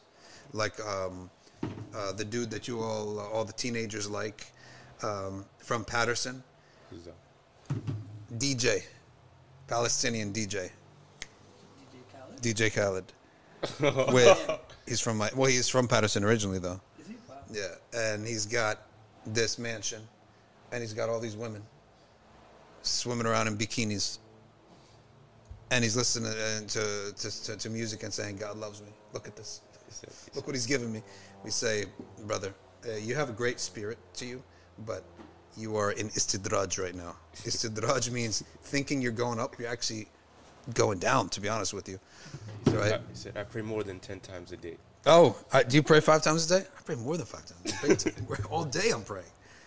Oh my gosh. Uh, he's comedic. He's got like a nice, fun spirit to him. That's why everyone loves him. Yeah. But he's like also people in laugh at- istidraj. At him, they're not laughing with him. Yeah. He doesn't realize he's the butt of so many jokes. Uh, and it, but it's he doesn't care 'cause istidraj. he's making so Yeah. money. Is he is he himself mocking or is he actually sincere about that? I can't be sincere about that. I- You can't I be saying, "Look at all these sincerity. bikinis around me. Allah loves me." I mean, that's like a mockery of the whole thing.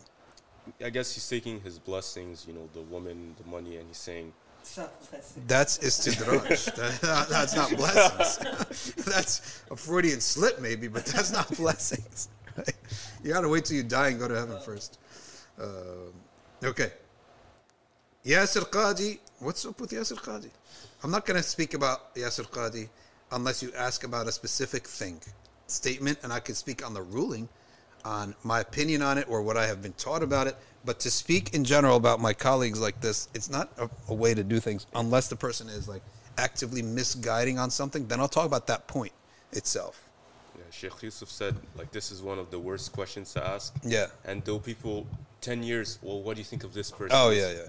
You know, you're What- not supposed to do that. One thing he did bring up, I think it was the video on dogs, yeah. where he kind of made like Ibn Abdul Barr, like his, The ruling on the Madigan method. yeah, like, are we allowed to keep dogs in the house?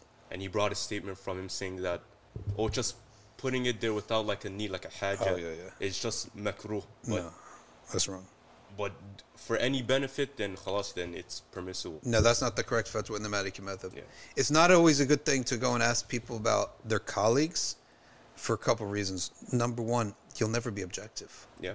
right? Colleagues cannot be objective. That's the first thing. Secondly, we can discuss the point, but to discuss, to, to ask, to comment about a person is just going to create fitna. even sorry to, but even in Yeah. terms of like jarh wa ta'dil like the statement of a peer is not Yeah, of course. taken into account Way back in the science of hadith, the statements of peers is taken with a grain of salt. Anyway, but I have to say, as a uh, to say the good, you know, to say something good. Of course, you can always say something good. Uh, the character of a person who's like honest, and when you deal with him, he's one of the best people to deal with. He's honest. He's open. There's no two facedness about him, right? Uh, character, his preaching on you know taqwa in general. Those clips are great clips. Eloquence as well. Yeah.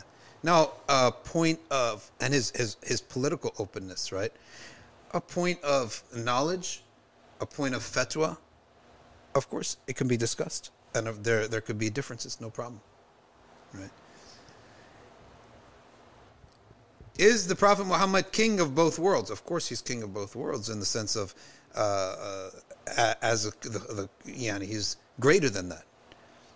A king is less than Sayyid al Kaunain, is his name. He's the chief in the sight of Allah subhanahu wa ta'ala of both worlds. And a king is less than that. And that doesn't necessarily um, in, encroach upon Allah's attribute of king. Of course, Allah is the king of all kings. He's Malik uh, al-Muluk. Malik al-Muluk. If we are struggling with a sin, like backbiting, or we fall, keep falling back into it, is it wrong to ask for halal while we haven't fully come out of the haram? If you are making tawbah for your sins, it is as if you have no sins. So you, yes, you may fully make dua, have no haraj, no shame, no worries, making dua despite the fact that you have some sins that you're trying to repent from.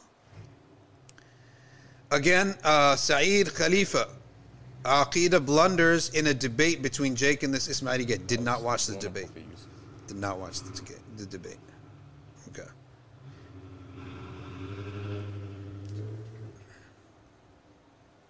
Muhammad Saud is making a complaint about the Hajj packages that you're stuck on the set number of days.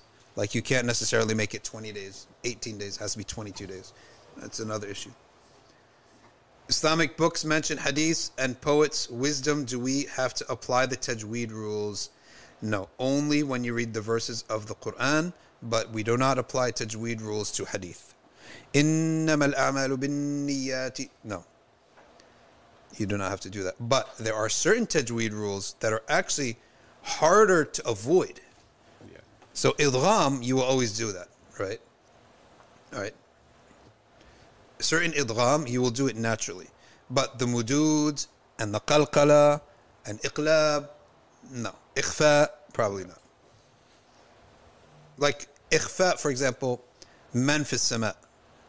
It's sometimes easier to say man fi sama, right? Ikhfa. So some tajweed rules come naturally. You can do those because it comes naturally, not because you're doing tajweed. And why do we do that? Because we don't want the Quran to be confused with anything else. So you should not recite any other text with the tajweed rules so that people might think it's Quran. Question I had on tajweed is that Sure. why is it that we don't read like dunya as like dunya, like we don't uh, it? Uh, why don't you have the word dunya? Yeah, as dunya, like the noon and the yeah, you kind of merge them together. Um, okay, hold on. Dunya, noon sakina, Yeah. ya. Noon sakina. That's actually a good question. It's the idgham is on noon sakina and tanween, followed by the ya. That's actually a good question. So I I did hear um, Who? Suhaib. So Yeah. he, he gave like a it shows like the how like explicit and how like the imams were detailed in detailing these things that that's how they just like revealed it just like that Okay. and they weren't selfish about creating these rules and making everything conform conform to what they had No, that's a very interesting question. That's a very interesting because it does fulfill its noon sakina followed by ya, but we do not do an idgham of the word dunya.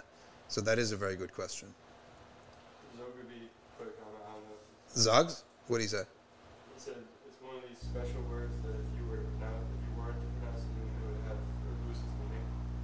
It would lose its meaning if you didn't pronounce the dunya. Yeah, that's true. But is he quoting somebody for that? I'm sure he's quoting somebody, Yeah, right? probably Zog says dunya is one of those special words. Since when is Zog bringing out gems like this? Now he knows. My Zog, since when are you coming out with these gems? Never knew this. I'm gonna have to talk to him next time we meet. Caitlin says, "How do we reconcile the statements? Actions are by intentions, and actions are judged by their endings. The action, in, the intention is needed for the validity of actions and for the acceptance of the action. So, the correct intention is needed to make the action valid, but the purity of the intention is needed so that Allah can accept it." if Allah subhanahu wa ta'ala, it's the second intention that will be revealed and reflected in the ending of the result. So, for example, as we see, for example, Imam Nawawi gathers the 40 Nawawi hadiths. Okay. His purity of his intention is reflected in the fact that this hadith is widespread and the qabul is there. Okay. That's what it is. You see that? Someone comments, "Help! I have anxiety over the principle not deeming someone a kafir in of itself is kufr." So he says, "I get very worried whenever a commoner says something problematic, especially if I don't know if something is kufr." The hadith that whoever calls someone a kafir. Wait, wait, could you scroll up, Ryan? Let me see that right quick. Uh, not deeming a kafir a kafir is itself kufr. Of course it is, right? For example, you can't say a Christian is not a kafir because that means you're saying the Trinity is acceptable in Islam, right? So, if someone is a kafir, in like asli, like kafir yes, he's a kafir, not by the fatwa of the person, right? Because he did that, he's a kafir. You don't have to worry about the fatwa. You don't have to investigate that. That's not what it's talking about. And, and takfir is very detailed, so unless it's like a, someone who's a Christian, like he's, like you know he's a kafir, like Yeah. that. And we're kafir to them too, so Yeah. you don't have to be offended. Yeah. You're not offending him. You're a kafir to him too, right? And like people get offended, like you're calling me a kafir, like yeah, you're you aren't a Muslim basically. So Yeah, I mean, uh, we're kafir to you too. So uh, Do they We're- actually believe that? Because it seems like a lot of these heretical groups, they're like, no, Sunnis are Muslims. You- Like, you know, we would consider them Muslims. who is that? Like, I think the Ismailis say the same thing. The Shias say the same thing. Yeah, okay, then that's their that's their problem. But it feel I feel as if they want to be part of Ahl Sunnah wal Jama'ah. So, or like in the sense that they want our approval. Yeah. So they, they want to be included. So they say, oh, you guys are part of the same group. it's um, impossible that the Shia accept us. Yeah. Their creed, we go directly against their creed. Hmm. Like we're we're we're going against their creed 100. percent hmm. So we're mubtadi'a at the minimum, according to them. So it's just like, I don't want to say the word. Politics? Yeah. Maybe it's just politics. Maybe. The T word. Taqiyya. Taqiyya? Oh, it's always taqiyya. Yeah. If you have taqiyya somewhere in your doctrine, I can't believe anything you say, right? This is also one of the things why it is impossible. It is haram. It is kufr, rejected.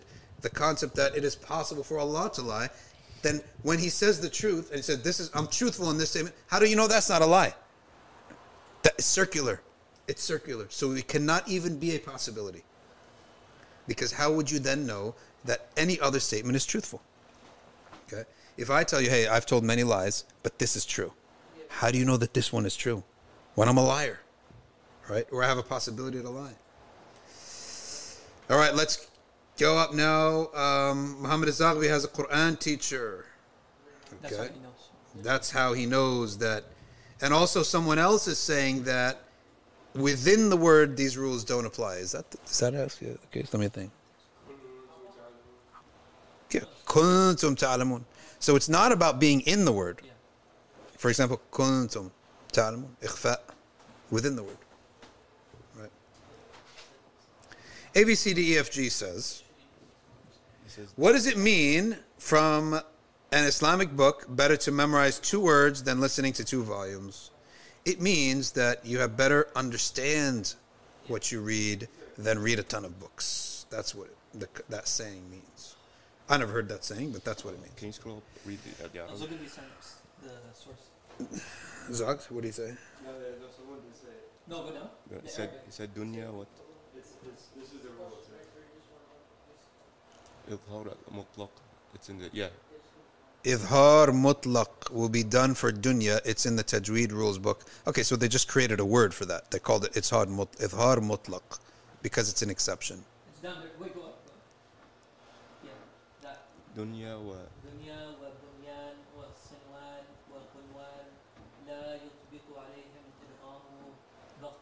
بغنة بغنة آه. آه. ولكن يعاملهم كالظاهرين Bro, Zogs is now pulling out quotes. Next thing he'll have a PDF screenshot, right? All right, great Zog, great job, Zog. So these are exceptions within the Quran. Okay, these are exceptions to the rule. Dunya wa bunyan wa sinwan wa qinwan la يطبق عليهم إدغام بغنة ولكن نعاملهم كظاهر كظ كإظهار مطلق. Excellent job. Ya ayyuha zag for coming up with that. Okay. No, kuntum is ikhfa.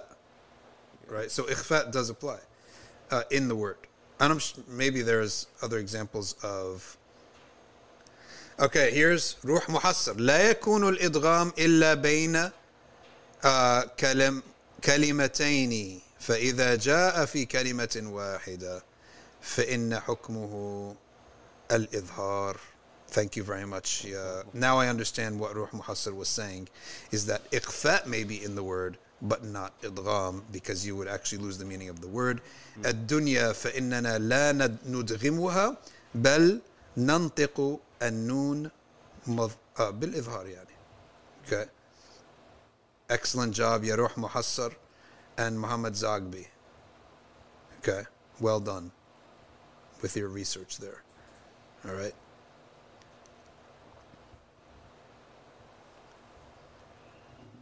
Nimra, if you can get professional help, that would be great. Oh, she's talking to somebody else.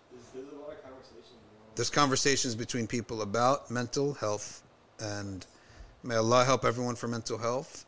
And by and I don't know if it's mental health or counseling, but we do have this sister Gheed that's always here, and her friend, I think her name is Dana, that they are counselors. You could check them. I don't know if they're still on. If you're still on, uh, post yourself.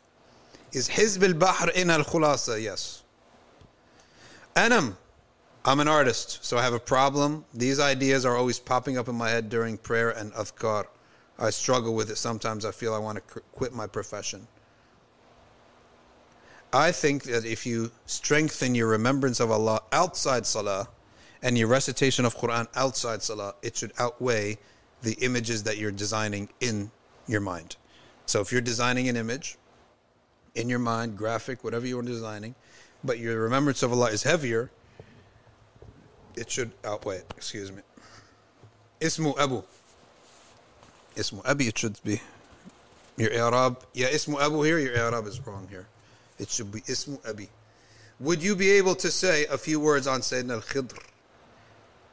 I can tell you that many, many reliable, strong ulama say he's a very unique figure in Islamic history that lives on until Akhir zaman and he dies. And this is a very, very unique story, okay, uh, that we have in Islamic literature.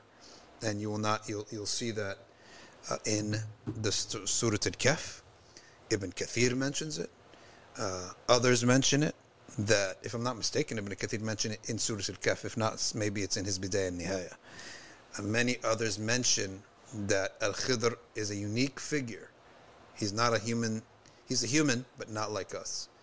He he lives differently, and he lives on for a long period of time, traveling the earth, doing khidmah to the ummah. Wallahu ta'ala a'lam.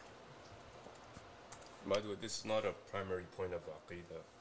Which is what? Khidr? Yeah. No, it's not a aqidah point at all. Okay, Ruh, al-Muha- Ruh says, okay, it means it is treated as if it is Idhar Mutlaq, not it is not Idhar Mutlaq. Okay. What else we got? So Ruh Muhassir is saying, Zags, your usage of the kaf is wrong. Kaf is just for tashbih. Alright. Um, ka idhar mutlaq. So I think Ruh Muhassir is saying it is Idhar Mutlaq, not like Idhar Mutlaq. Okay. Fair enough. We covered a lot today. Here's Nimra Fatima says If a parent shouldn't prefer one child over another, why did Yaqub prefer Yusuf over his other sons? His big bro- brother's biggest complaint was Yaqub loved more uh, Yusuf more. He didn't treat them with his time or his money or his actions better. But you cannot control your heart. Okay? You can't control your heart. And this, there's signs of that. Nobody can stop it. Okay? They used to all say, we know the Messenger sallallahu alaihi wasallam loves Sayyidina Aisha more than anyone else. Okay? You cannot control that your face lights up. You cannot control your smile. You cannot control your mood. You can control your money, your words, and your muscles. Okay? And that's what Allah will ask us about. You cannot control as much as you should try, but you cannot control your other things related to your like can't control that I just got happy all of a sudden, right? You can't control that. So that's what Allah will ask us about. And the the prophets the, or the brothers of Yaqub, they recognized that he loves Yusuf. Every time Yusuf comes, it's as if like they see the, the, the uncontrollable things about a person's face that uh, they see there when Yusuf comes in. Minna says, "It is is it obligatory for women not to cut hair, etc. during ihram?" So the yes, it, it would nullify your ihram. They're obligated to re- restrain themselves from cutting their hair, clip their nails, things like that. Yes. Okay. Ruh Muhassir, great job with the tajweed questions. Sheikh Said Nursi says that Al Khidr has a type of life called Malakuti, angelic life. He doesn't eat or sleep, he just remembers Allah and he goes around and he does these things. Yes, it is. Uh, that's what they say, yes. All right, folks, we're going to stop here. Nice Q&A, and it's good to be back. جزاكم الله خيرا everybody. سبحانك اللهم وبحمدك. نشهد أن لا إله إلا أنت نستغفرك ونتوب إليك. May Allah subhanahu wa ta'ala accept this live stream from us. May Allah give us ikhlas and grant us beneficial knowledge. All of this week we will be doing revisions about Hajj. Okay? All this week. Not the whole time, but we'll review this over and over so that you all really know your Hajj inside out. And we will close off by mentioning Mecca books. They have an amazing book coming out called The Exemplars. You can get it from there. It's biographies of people who we hold, inshallah, we have the good opinion that they're from awliya illah and they're salihin. You can read their biographies. Okay. We uh, have sponsorship from professors121.com. If you need tutors, if you need anyone to help you in school, math, homework, you flunked out of class, so you need to take the class over again. Yeah, seen that ever happen to you? Few times. If you had Mecca Books, prof, uh, professors121.com, That wouldn't it have happened. w- wouldn't have happened, right? so that's the benefit of professors121.com. And lastly, your support to us is always invaluable. And Oz, what do you think of making credits? Yeah, that'd be really good. Okay. Professor uh, Mecca Books, uh, sorry, patreon.com backslash Safina Society so that we're going to have a, we're going to have to make credits at the end of every episode. جزاكم الله خيرا everyone. سبحانك اللهم وبحمدك. نشهد أن لا إله إلا أنت. نستغفرك ونتوب إليك. والعصر. إن الإنسان لفي خسر. إلا الذين آمنوا وعملوا الصالحات وتواصوا بالحق وتواصوا بالصبر.